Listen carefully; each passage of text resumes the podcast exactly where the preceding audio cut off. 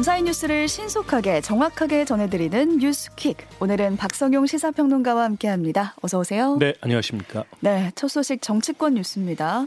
최근 정치권에서 한미일 동해 연합 훈련을 놓고 공방을 벌이고 있는데 우길기가 한반도에 다시 걸릴 수 있다 이런 주장까지 나오면서 논란이 가중되고 있는데요. 예. 정부가 입장을 내놨습니다. 네, 그렇습니다. 어, 정부가 최근에 북한의 핵 위협 고조에 대응해서 한미일 이 대잠수함전과 훈련 또 미사일 방어 훈련 등에 나섰죠. 음. 이를 두고 야당에서는 일본군의 우길기가 다시 한반도에 걸리는 일이 실제로 생길 수 있다라는 주장이 나오기도 했습니다. 예. 이에 대해 정부가 입장을 내놨는데요. 우리 정부의 승인 없이는 일본 자위대가 우리 영역에 진입할 수 없다라고 음. 밝혔습니다. 임수석 외교부 대변인은요, 일본의 방위안보 정책이 지역의 평화와 안정에 기여할 수 있는 방향으로 투명하게 이루어져야 한다는 입장을 견지하고 있다고 했고요. 북한의 핵미사일 위협에 효과적으로 대응하기 위해서는 한미일 3국 연합훈련이 필요하다고 거듭 강조했습니다. 네, 정부가 우리 정부의 승인 없이는 일본 자위대가 우리 영역에 진입할 수 없다 이런 입장을 내놨는데 예. 그럼에도 불구하고 친일 국방 논란이 더 격화되고 있는 것 같아요. 네, 그렇습니다. 먼저 국민의힘은 이재명 민주당 대표의 발언을 집중 공격했는데요. 정진석 비대위원장은 이 구한말이 생각난다는 이 대표를 향해서 경박한 역사 인식으로 국민을 현혹한다면서 조선 왕조는 일본과의 전쟁이 아닌 안에서 썩어 문드러져 망했다라고 주장을 했습니다. 음. 그러면서 오히려 경계할 것은 일본이 아닌 무력 도발을 일삼는 북한이라고도 강조했습니다. 네. 이 반면 민주당은 일본의 침략을 정당화한 이완용과 같다라면서 정 비대위원장의 역사 인식을 꼬집었고요. 긴급 안보 대책 회의도 열어서 이 현 정부의 대일 외교는 위기를 핑계 삼아 일본을 끌어들이는 자충수라고 지적했습니다. 네. 아, 그리고 윤석열 정부의 대북 정책에 대해서도 담대한 구상은 실제로는 허망한 공상에 불과하다면서 비판을 이어갔습니다. 네, 지금 가장 주목되고 있는 건 앞서 말씀해주신 그 정진석 위원장의 발언인데 네. 야당도 지적을 하고 있지만 국민의힘 내부에서도 비판의 목소리 나오고 있습니다. 네, 그렇습니다. 어, 먼저 국민의힘 유승민 전 의원은 이 정진석 당 비상대책위원장이 일본은 조선 왕조와 전쟁을 한 적이 없다고 한 것과 관련해서요. 이 정 위원장은 당장 이 망언에 대해서 국민께 사과하고 비대위원장직에서 사퇴할 것을 강력히 음. 촉구한다라고 밝혔습니다. 네. 유전 의원은 이날 SNS에서 아, 일본은 조선 왕조와 전쟁을 한 적이 없다. 이게 우리 당 비대위원장의 말이 맞냐라면서 천박한 발언이다라고 직격했습니다. 네.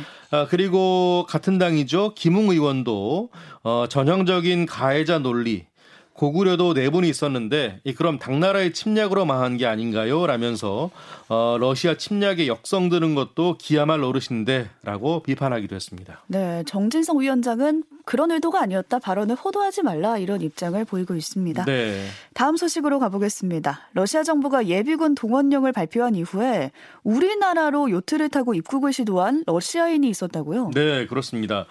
러시아 예비군의 그 동원령을 피해서 요트를 타고 우리나라에 온 건데요. 네. 입국이 거부당한 러시아인이 21명에 달한 것으로 파악됐습니다. 네.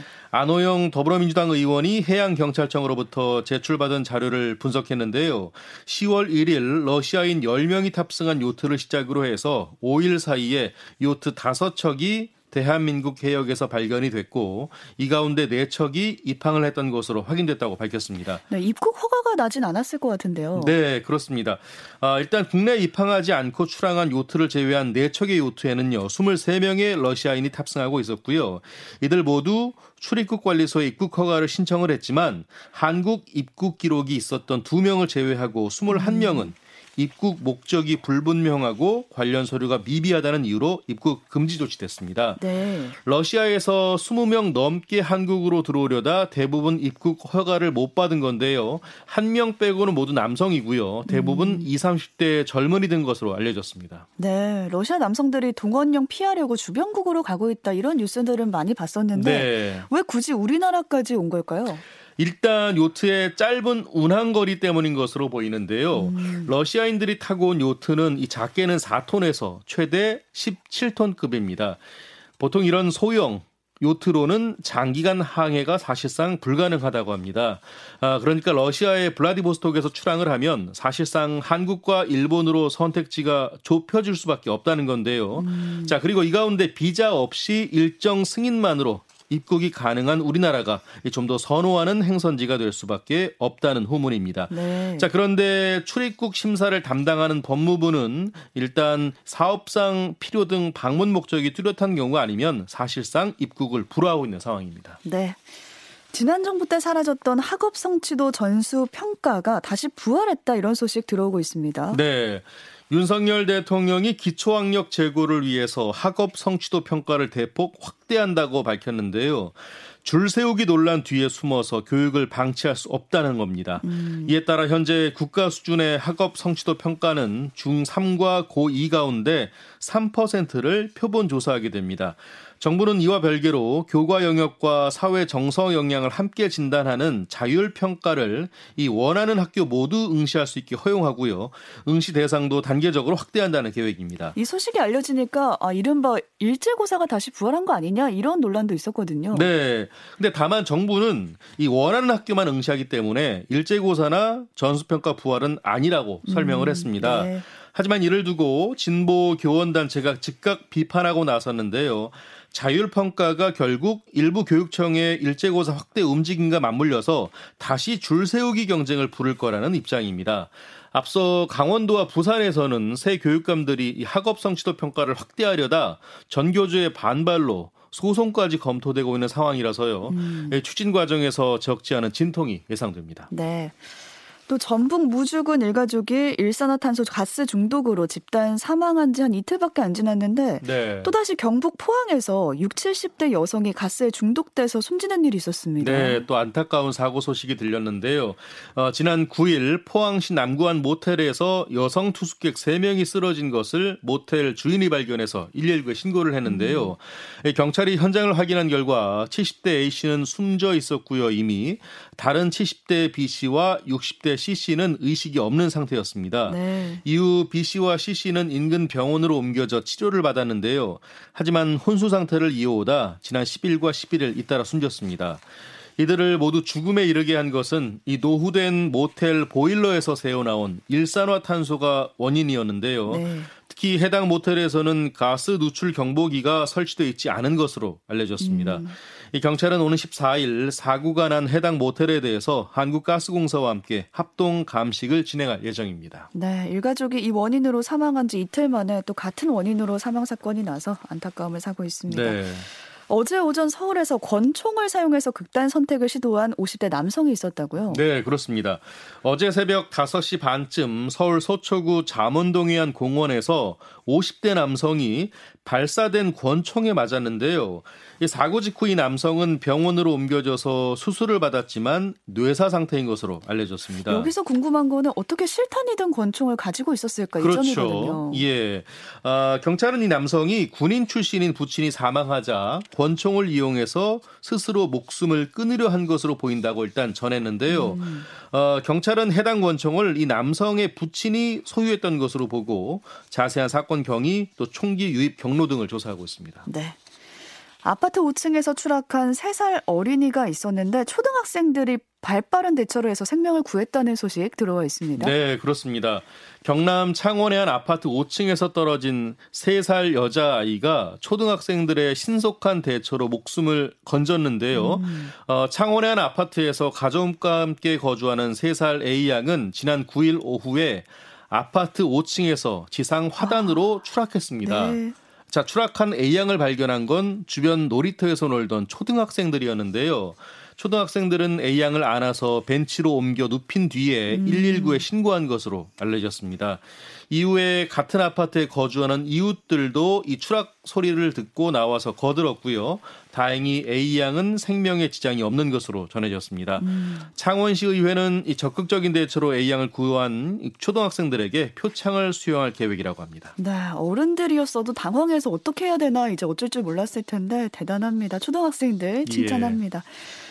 이른바 제2의 엠번방 사건을 수사 중인 경찰이 관련자들을 검거하고 3명을 구속했다고요. 네. 구속된 이들이 이들은 이 본인이 운영하는 사이트에 성 착취물 영상을 올리거나 특정 사이트에 이 피해자의 사진 혹은 신상 정보를 게재했다는 게 경찰의 입장인데요. 네. 2차 피해를 막기 위해서 역할을 분담해서 계속 수사 중이라고 했고요. 주범에 대해서는 아직까지 말씀드리기 어렵다라고 설명했습니다.